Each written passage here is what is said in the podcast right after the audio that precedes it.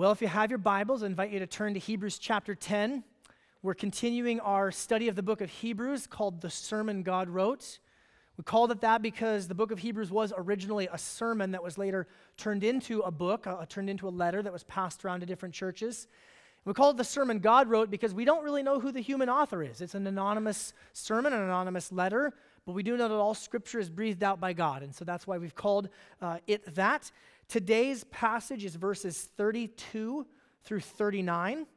And we're looking at uh, the subject of persecution. And it's actually very timely and very providential as it is obviously Memorial Day weekend, and we're celebrating, uh, maybe uh, you know, taking a day off or celebrating with family and friends the, the freedoms that we have in the United States of America. Today, we have the freedom to gather like this in public assembly to open the scriptures and to worship Jesus. What a great privilege that is. Amen. And so may we never, never take that for granted. I think we'll see a lot more uh, about that kind of heart as we get into this passage. What I'd like to do is read these verses, pray, and then spend some time uh, unpacking it together. Beginning in verse 32. But recall the former days when, after you were enlightened, you endured a hard struggle with sufferings, sometimes being publicly exposed to reproach and affliction and sometimes being partners with those so treated. For you had compassion on those in prison, and you joyfully accepted the plundering of your property, since you knew that you yourselves had a better possession and an abiding one. Therefore, do not throw away your confidence, which has a great reward. For you have need of endurance so that when you have done the will of God, you may receive what is promised. For yet a little while, and the coming one will come and will not delay. But my righteous one shall live by faith, and if he shrinks back, my soul has no pleasure in him. But we are not of those who shrink back and are destroyed, but of those who have faith and preserve their souls.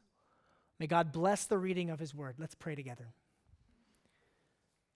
Heavenly Father, it is a great privilege that we have to gather together every Sunday to remember the life, the death, the resurrection of Jesus Christ. What a joy it is to be able to open the scriptures. What a joy it is to be able to uh, explain and understand their meaning. What a joy it is to sing and celebrate the great grace of our Savior Jesus. And God, I pray today as we look at this subject of persecution, God, I pray that you would help us in greater measure to have hearts that are filled with gratefulness and thanksgiving.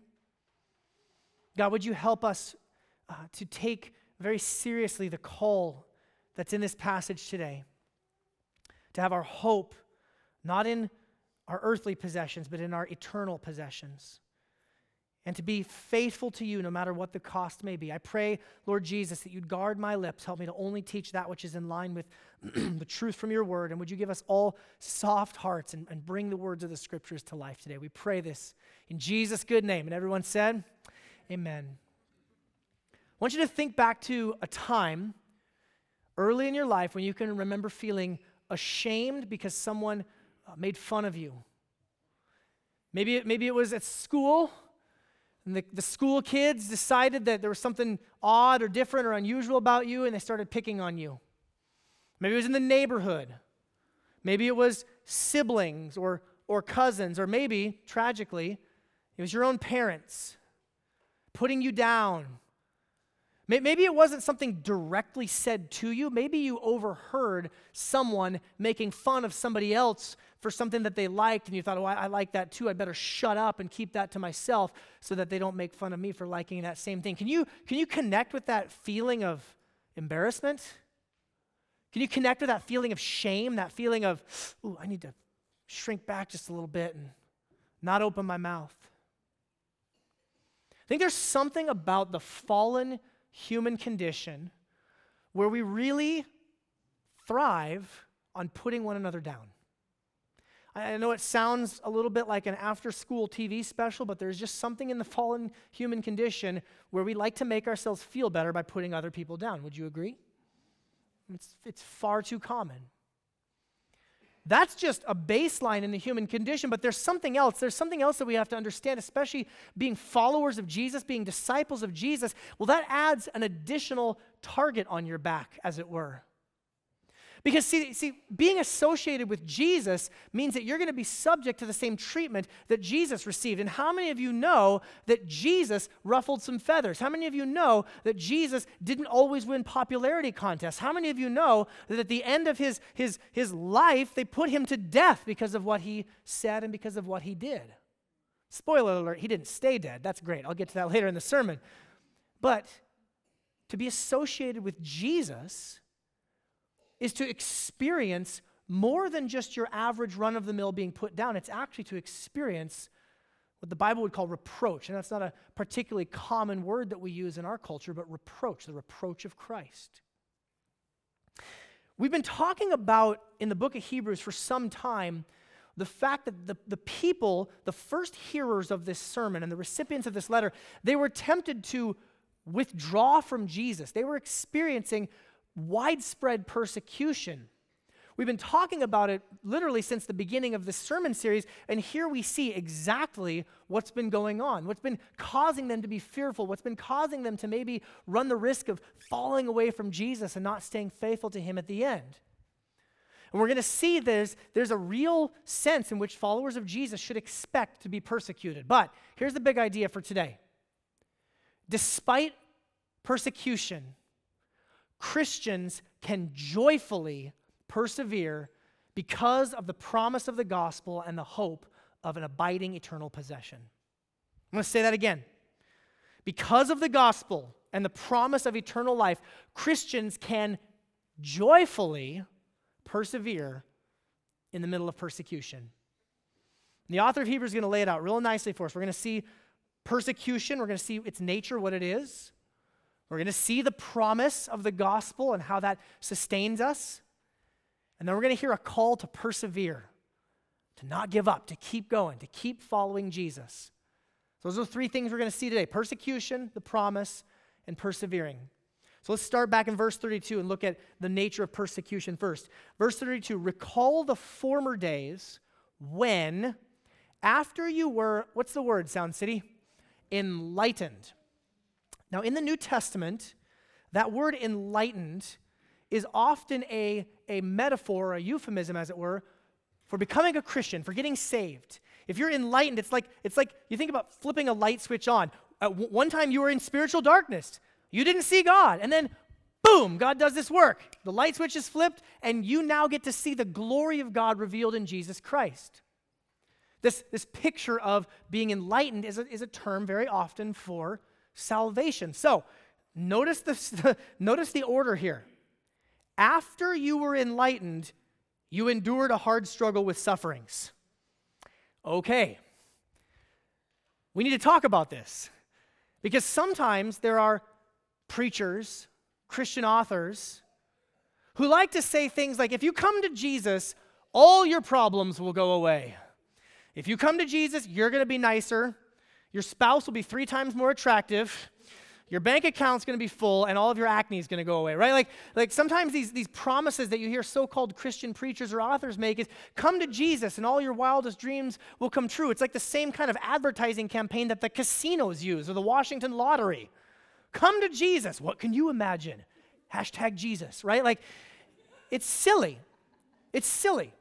Because not only does the scripture tell us that that very often coming to Jesus actually results in more trials and hardships, but experience does as well.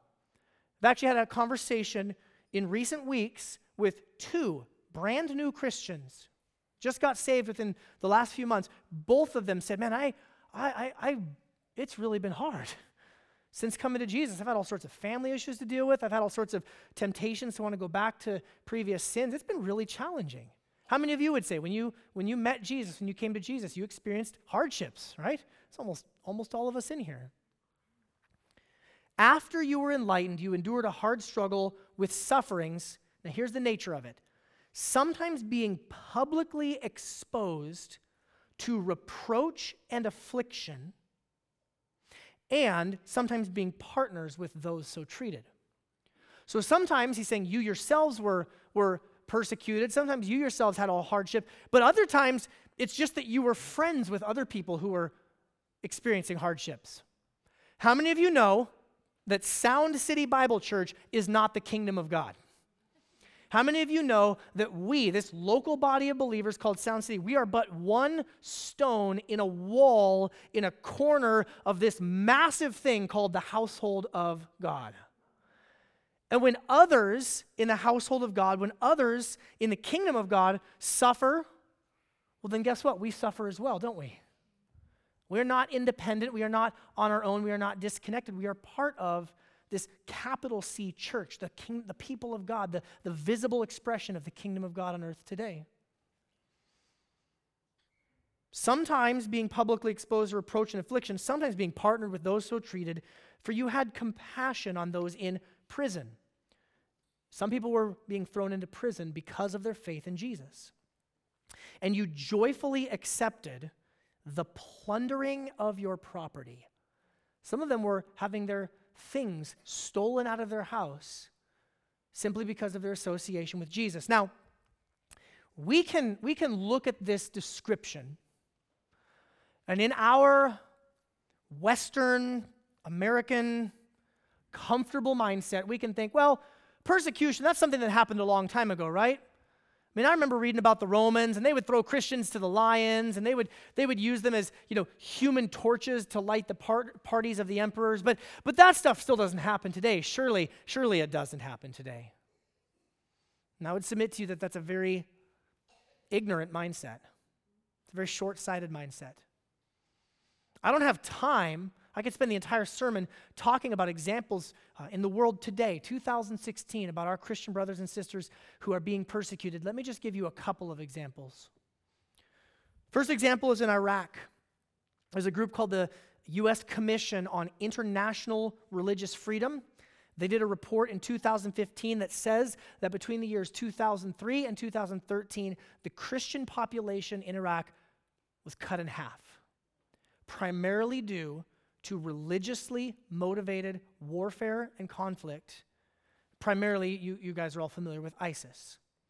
Due to the religious conflict that's happening with ISIS. See, ISIS is, is one group of Muslims, and they, they have uh, disagreements with other groups of Muslims, but then there's a pecking order. So once they're done uh, getting rid of the unfaithful Muslims, well, then they go down to the rest of the infidels, like Christians or, or um, Jews or, or, Buddhists or Hindus, whatever. There, there is a pecking order.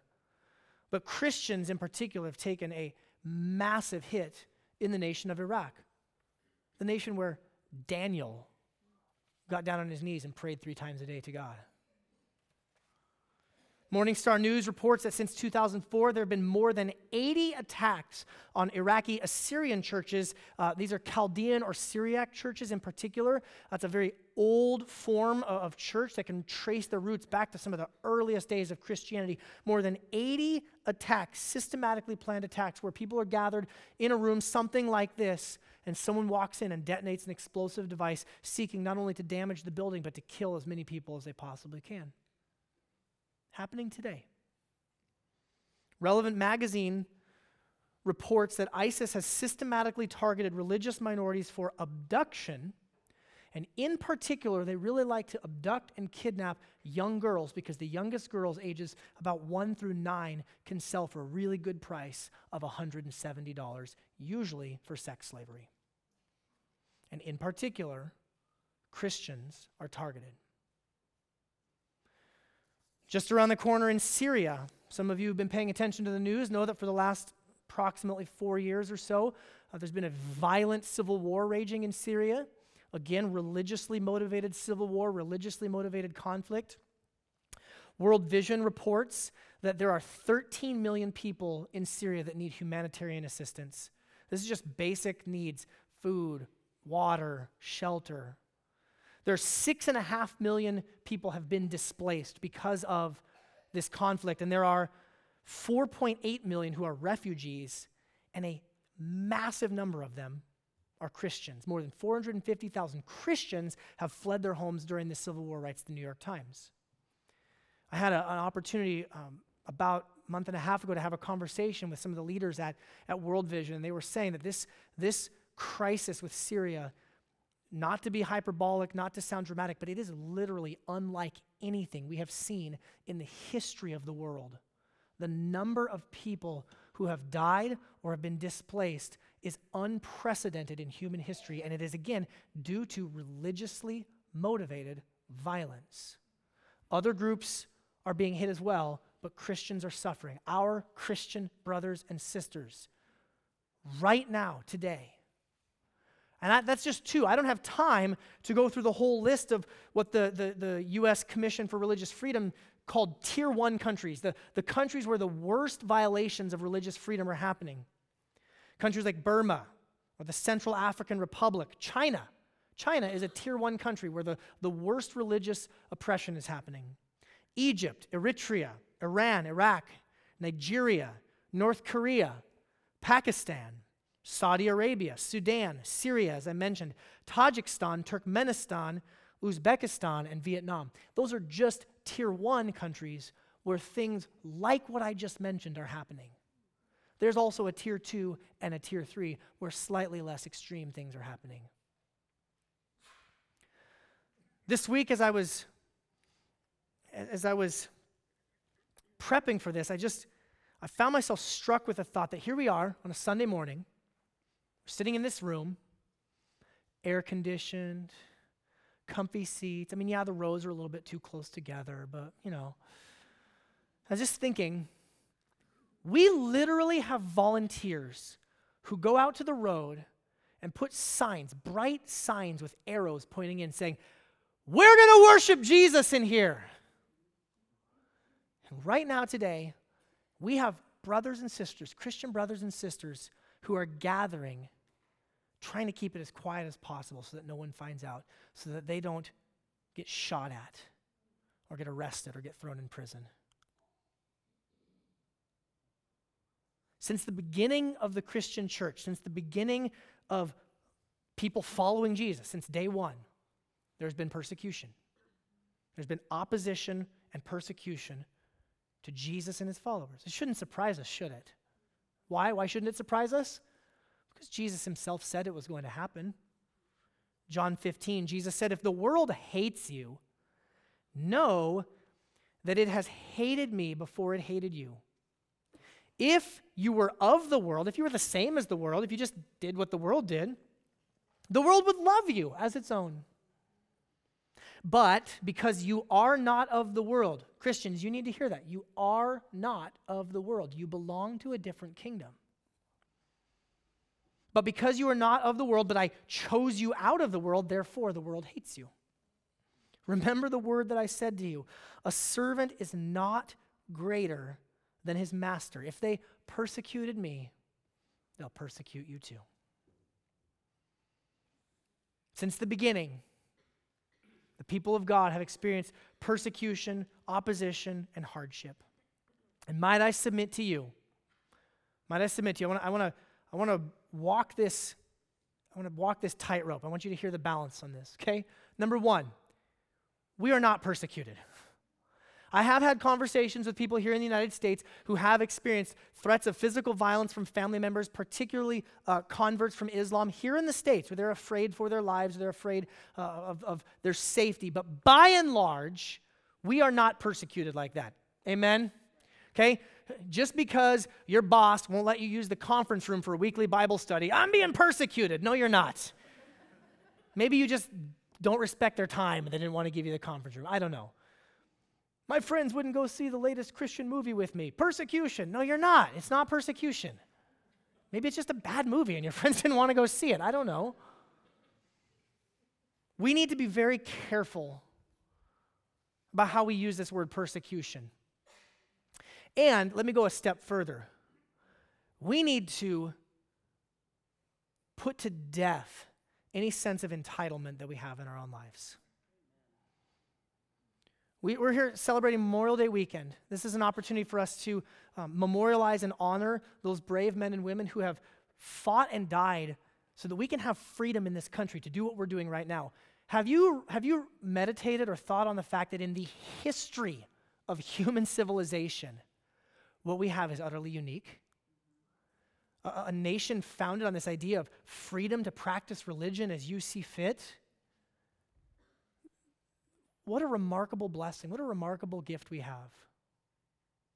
What a remarkable freedom we have. Wherever there is entitlement or ungratefulness in our hearts, may we seek to put that to death and in a hurry. Amen. And I'm not going to prophesy or prognosticate about the future. I don't, I don't know what could happen in the United States of America.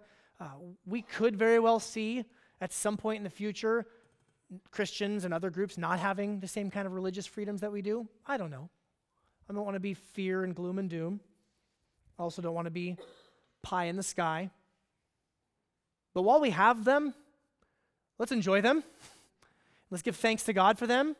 And let's seek to share the gospel as much as we possibly can. And let's seek to gather together for worship regularly and gather together in community regularly and, and not, again, not take for granted these wonderful opportunities that we have. Amen?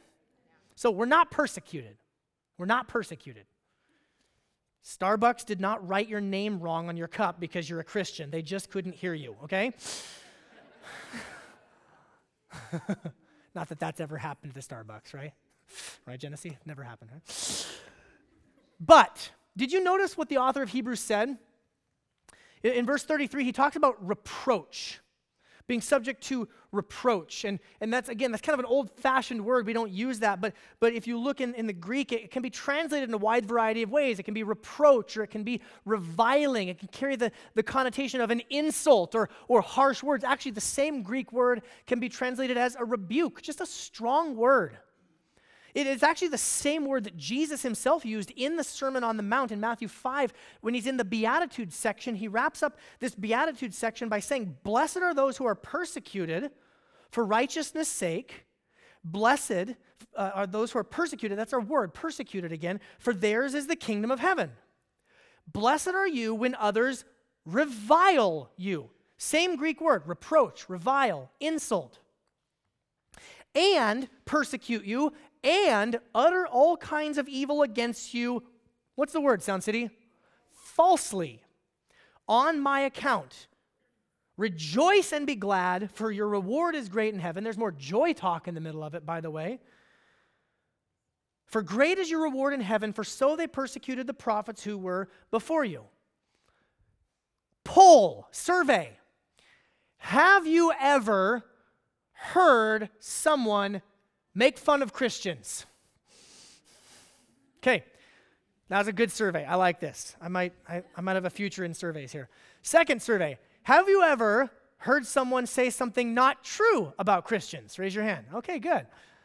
Is what, is what Jesus was saying truthful? Reviling and uttering all kinds of evil? So, so on the one hand, we as Christians, we don't experience persecution in that sense. We don't have a, gun pointed to our head. We're not under the threat or, or, or, duress of being arrested. However, we do exist in a culture where there is much mocking, where there's much maligning, and there's much falsehood spoken about those who follow Jesus. Sometimes we do bring it on ourselves. Sometimes Christians, we can be hypocrites, we can be jerks. Sometimes we bring it on ourselves. But, but, but here's the deal. Sometimes we're not, and the world hates us because we don't belong to the world, we belong to Jesus. This is happening every single day in America. This happens every single time when you turn on, you know, whatever, the Daily Show, the History Channel. What, it doesn't matter. You watch TV shows and, and they mock and they malign Christians. This happened uh, night before last. My wife and I were watching a TV show that we liked, and uh, they, they, they created this whole family where uh, the, the, you know, there's a boyfriend, a girlfriend, the girlfriend's whole family are all just religious wing nuts, and the dad's, you know, Pastor Terry, and he's got to go to the Bible study and the prayer meeting, this or that. And, and they, at one point it sounded like he was Baptist, and then later in the episode they said, oh, he's got to go to Mass. I'm like, hold on a second, that's Protestant and Catholic. Like, if you're going to make fun of us, at least do it accurately, right? It's like when I make fun of Pastor Travis for being a redneck. He's like, no, I'm a Texan. I'm not a redneck. Those are two different things. I get it straight, right? We, we exist in this, this culture where more and more and more, that's the acceptable lane where you can mock and you can make fun and you can revile oh, those fundamentalists, those Bible thumpers, those Christians. And actually, more and more and more, we see people who at one point maybe would have identified as Christians on a survey or on a, on a census identifying as none. No, not a nun like, not a Catholic woman who lives in a convent, but like a nun, N O N E. No religious affiliation whatsoever. In fact, uh, it's been written about widely. You can Google it The Rise of the Nones. That actually sounds like a sci fi movie or something, but uh, sci fi channel movie. The, the rise of the Nones, meaning that the, the number of people who identify with no religious affiliation whatsoever has been increased by 25% in recent years. I know. Here's what um, Ed Stetzer, one writer, he's a pastor and, and a teacher and an author, and he studies social trends. This is what he writes The cultural cost of calling yourself Christian is starting to outweigh the cultural benefit. What he's saying is, it, used to be socially advantageous to say, Yes, I'm a Christian, I follow Jesus. But now in our culture, it's, it's no longer that way. The pressure kind of swings the other direction. So, those who do not identify as Christian, here's the key phrase, according to their convictions, are starting to identify as nones because it's more culturally savvy. Christianity is losing and will continue to lose its home field advantage. No one can or should deny this. Particularly for those of you who are of the older generation, you have to understand there has been a, a, a seismic shift has taken place in the United States in your lifetime. Those of you of younger generations, you need to understand it wasn't always like this. But either way, we're living in the middle of a pretty dramatic shift. Now, I would submit to you that these statistic things are, there's no reason to panic. Um, I like the way that Tim Keller puts it. What we're seeing is not the death of Christianity, we're seeing the death of what he calls the mushy middle. Meaning there's this whole group of people that would say, Yeah, I'm a Christian, but I don't really believe it. I just kind of say I believe it. And as that cultural pressure has been turned up, they go, Actually, you know what? I think I need to be consistent. I don't want to call myself a Christian. I don't really believe this stuff. Interestingly enough, Ed Stetzer and others report that the number of evangelical Bible believing Christians who regularly attend church has actually risen 4% over the last few years. So, what we're seeing is we're seeing a sharpening of the lines. We're seeing, uh, you know, the, that kind of gray area starting to fade away. It is polarizing, unfortunately, but we're seeing a sharpening contrast. Let me just say this. Here in the United States of America, again, we're not persecuted in that way, but we do experience mockery, reviling. I mean, how many of you you go to your workplace, you go to your, your place of employment, you go to your children's school, you go to the gym, you go to places where you, you know people and you, you, you have conversations with people, and you, you kind of feel this sense of like, ooh, I don't want to I don't want to speak up. Kind of that shrink back, that I feel ashamed. I know this is true for myself. I know this is true for myself. I had a conversation with someone recently who had worked at the church for a long time and only recently in the last year went uh, to work in a just a, a, secular office place. And they're like, man, I did not expect this level of, of pressure. I didn't expect the conversation to be just so rapidly, so va- uh, vastly different. And I was, you know, I, I, work at a church. For the most part, I work with all Christians. I mean, still praying for Pastor Shane, but other than that, I mean, I work with all Christians. love you, bro. You know, we, we but then I go, I'll go to the gym or I'll go to my kid's school or I'll go even just in our neighborhood and have these conversations with people, and I can, I can readily admit, I feel that sense of just, ooh, I don't want to necessarily speak up and identify with Jesus. Yeah, I'm on team Jesus. Yeah, I take the Bible real seriously. I read it you know, every day, try to read every day. Believe it's the literal word of God, inspired and inerrant. Shrink back. Do you feel that? Do you feel that? Here's the deal we could be the most kind, gracious, generous, loving people on planet Earth, and we would still expect op- and we would still experience opposition. How do I know that?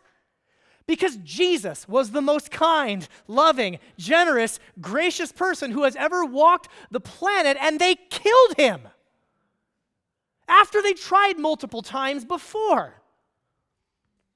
We cannot expect that, well, if I was just nice enough, or if I was just kind enough, or if I was just soft spoken enough, that everyone would like me. No, being a follower of Jesus will by nature put you at odds with the world because the world operates according to a different kingdom. The world is led by a different ruler, and you are a citizen of the kingdom of heaven. Christian, expect persecution, expect opposition. Amen?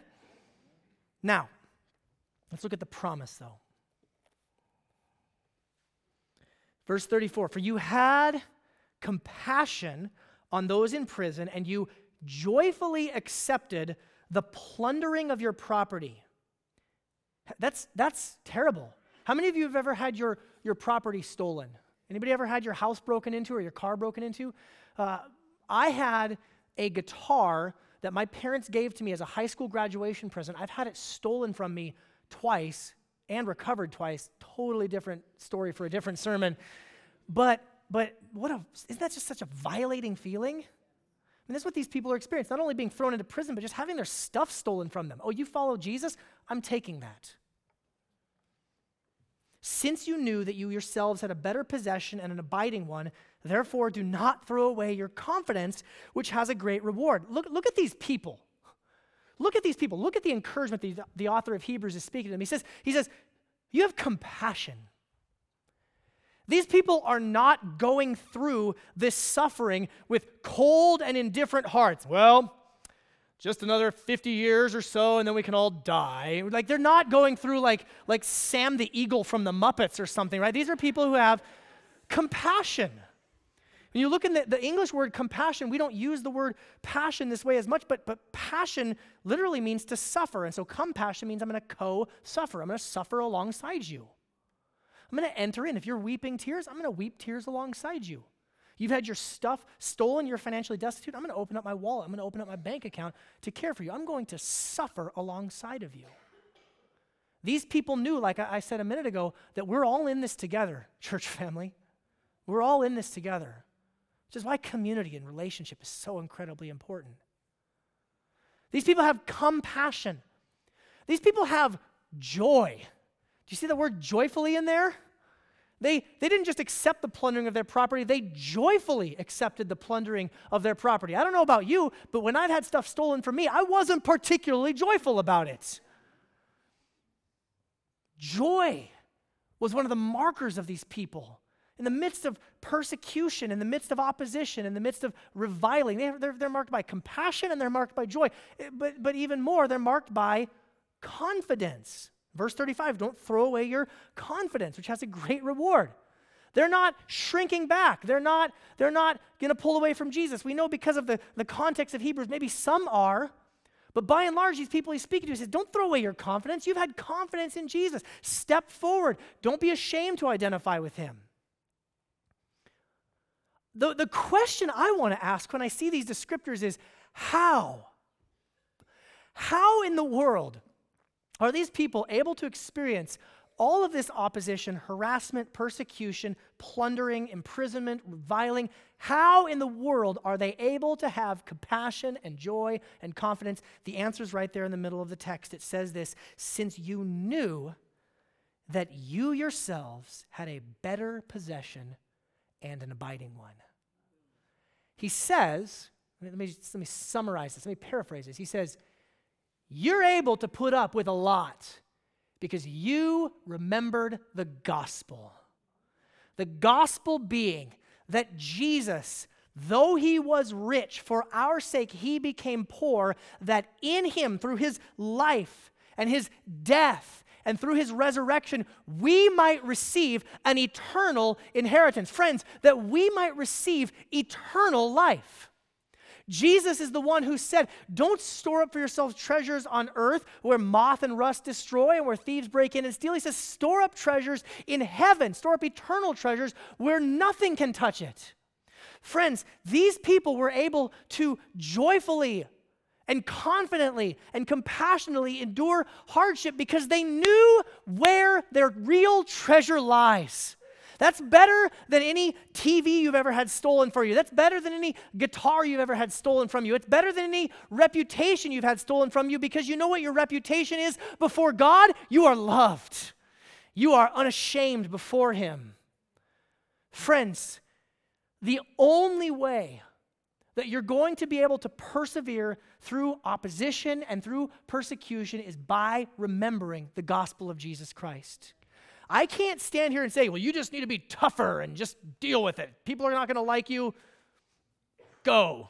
Thick skinned ones, right? I can't do that. I can't do that. I can't say, well, you just got to be way, way nicer. Some of you are mean, and you just need to be way nicer. It's true, that'll be another sermon. Some of you are mean, and you need to be nicer.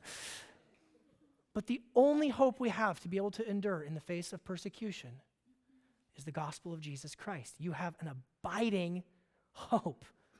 Friends, you know that you're going to live forever? Do you know that quite literally, one of the promises of the gospel is that Jesus said, Even though you die, yet shall you live. Whoever, whoever believes in me, I'll raise him up on the last day. Do you know you're going to live in a, in a perfected world that's free from persecution one day where, where King Jesus rules and reigns? So, literally, what's the worst thing that could happen to you? What's the worst thing that happens to you? They make fun of you, they take your stuff, they kill you. You get to go be with Jesus. And you get to hear the words, Well done, good and faithful servant, as you enter into his kingdom. That's pretty awesome. And I mean that in the truest sense of the word. Is that freeing to anyone here? I think it's freeing. I think it frees you from two things. I think it frees you from anger. Oh, they made fun of me. They, they put me down. They made fun of my Jesus. I'm gonna, I'm gonna hit them back. I'm gonna, I gotta I got a Evernote full of Bible verses. I'm gonna send to them, and I got a video to Ravi Zacharias, and they'll put that darn atheist in his place. Like, it frees you from being combative and angry and trying to just prove yourself. Like, you can't treat me that way. They treated Jesus that way. I don't like it. I'm not saying, you know, you have to be phony or glib about it, but it frees you from anger. The other thing it frees you from is fear. What if they make fun of me? What if they don't like? What if what if somebody doesn't like me? Well, what if they don't like you? Dearly beloved in Christ. Well, what if they make fun of me? You're named as an adopted son or daughter of the Most High God. What if I lose social status? You've been raised and seated in heavenly places with Christ Jesus. What, what, what, what can man do to you? What can man do to you? I love the way that John Calvin puts it. Wherever there is a lively perception of heavenly things, the world with all its allurements is not so relished, so that neither poverty nor shame can overwhelm our minds with grief. Wherever you have a lively perception of heavenly things, wherever you really have a good picture of the gospel and your eternal possession, the things of this world just aren't going to hold that much power over you. You're free, Christian. You're free. You're free. Is that good news to anybody here this morning? You are free. So we've seen the nature of persecution, we've seen the promise of the gospel. Now let's look at this call to perseverance. Verse 36 For you have need of endurance, so that when you have done the will of God, you may receive what is promised. For yet a little while, now he's quoting from the Old Testament here, and the coming one will come and will not delay. But my righteous one shall live by faith, and if he shrinks back, my soul has no pleasure in him. But we are not of those who shrink back and are destroyed, but of those who have faith and preserve their souls. I want you to notice after he's, after he's talked about the gospel, after he's shared with them what their great hope is, he, he makes a call. He makes a call to persevere. This perseverance looks like a couple things. First of all, it looks like faith. It looks like faith. Here he's quoting from uh, the Old Testament prophet Habakkuk in chapter 2. And it brings up this idea of faith. Let me, let me just say, uh, we're going to spend several months looking at the subject of faith. The author of Hebrews is really turning a corner here. This is a, a pivot or a hinge sort of verse where now the majority of chapter, or the entirety of chapter 11 is going to be looking at examples of faith and what does it mean to actually have faith in God. So I won't take too much time here, but let me just simply say this faith is believing the promises of God. Faith is believing the promises of God, even when you can't really see them. God has promised that we'll have eternal life. God has promised that He loves us. God has promised that our eternity is secure. God has promised that one day we'll see Jesus face to face. We don't see Jesus face to face. Sometimes we feel insecure. Sometimes we're, we're, we're still living in this fallen world, and sometimes it feels like Jesus' return is so far away. But faith is having a trust that God is not a liar and that what he says is true. Friends, do you have faith? Do you have that belief in Jesus? Does your faith falter sometimes? The second part of this is, is he talks about having courage. Don't shrink back. We're not of those who shrink back and are destroyed. Courage. You know, sometimes um, this, is, this is one of my great pet peeves in the American church, we sometimes have this mindset or this attitude like, well, if we just changed certain things, then we'd be more attractive to the outside world. If maybe we didn't talk about judgment or sin or wrath or hell or maybe if we maybe if we just you know were nicer and friendly maybe if we had better coffee maybe if we had better you know sound and lighting maybe maybe if we were just cooler if we were just more relevant right like like cool people. Then people would want to come hang out with us because we're cool. Like, friends, the church will never be cool. Can I just, if you are cool, God bless you. We want you to be here. but if you're not, it's, it's just the nature of the church. Jesus never said, they're going to know that you're my disciples by your coolness. he said, you're going to know you're my disciples by your love. I think there is a real cowardice that sometimes sneaks into the American church where we say, we're going to shrink back and pull back and kind of soften things. We don't want to ruffle any feathers, and everything's just nice, and, and the, the room is always the perfect temperature, and everything is. And, you know, friends, we need to have courage. Where's your courage? Where's your courage? Jesus said, if you deny me before man, I will deny you before my Father. If you acknowledge me before man, I will acknowledge you before my Father. That is a sobering thing. Friends, Jesus is not ashamed to call you brothers. We read that a few chapters ago in Hebrews. Are you ashamed to be associated with Jesus? Where is your courage? Where's your courage? Don't shrink back. Some of you tend towards this, this fear. And I want to poke you and I want to prod you and I want to call you, like the author of Hebrews says, look at the gospel, look at what Jesus has done. Let's have courage. But the third thing he says is endurance. You have need of endurance. For yet a little while, the coming one will come and will not delay. Well, how long? When's he coming? Endure. Some of you tend towards the combative. Oh, you, you talk bad about Jesus. I'm going to put you down. I'm going to put you in your place. I'm ready for, I'm just looking for a fight. Some of you are looking for a fight. Might I remind you that our Savior, Jesus, is the one of whom it is spoken that like a sheep before its shearers is silent so he was before his accusers. When they took Jesus to his, his mock trials, they made all sorts of wild accusations against him, false accusations. They brought forward false witnesses who directly lied about Jesus. What did Jesus say? Nothing. He entrusted himself to his Father. Do you entrust yourself to your Father? Do you trust your reputation? Some of you don't need to hear the courage exhorting, some of you need to hear the endure, patience, humble. You're not gonna, you're not gonna change the world with all of your right arguments. Yes, always be prepared to give an answer for the hope that lies within, but sometimes you're just gonna have to sit and let people mock you and lie about you because you're associated with Jesus and what they did to him too. The apostle Peter agrees, 1 Peter 3. Finally, all of you have unity of mind, sympathy, brother love, a tender heart. I love this phrase, and a humble mind. Do not repay evil for evil or reviling, there's our word again for reviling, but on the contrary, bless. For to this you were called, that you may obtain a blessing. Let me just close with this thought. Some of you have experienced genuine persecution, hardship, opposition, whatever you want to call it, because of your association with Jesus. I've had conversations with some of you. Some of you have had friends and family members say, I don't want to have relationship with you anymore because of your association with Jesus. Let me simply say that we weep with you. And what's more, your Savior weeps with you because he knows what it's like to be rejected, even by family members, for proclaiming the message of the kingdom. Some of you are ashamed at times about being identified with Christ. You need courage. You need courage. Have courage, friends. Some of you are a little too courageous and you're looking for a fight. Have, have humility, have patience.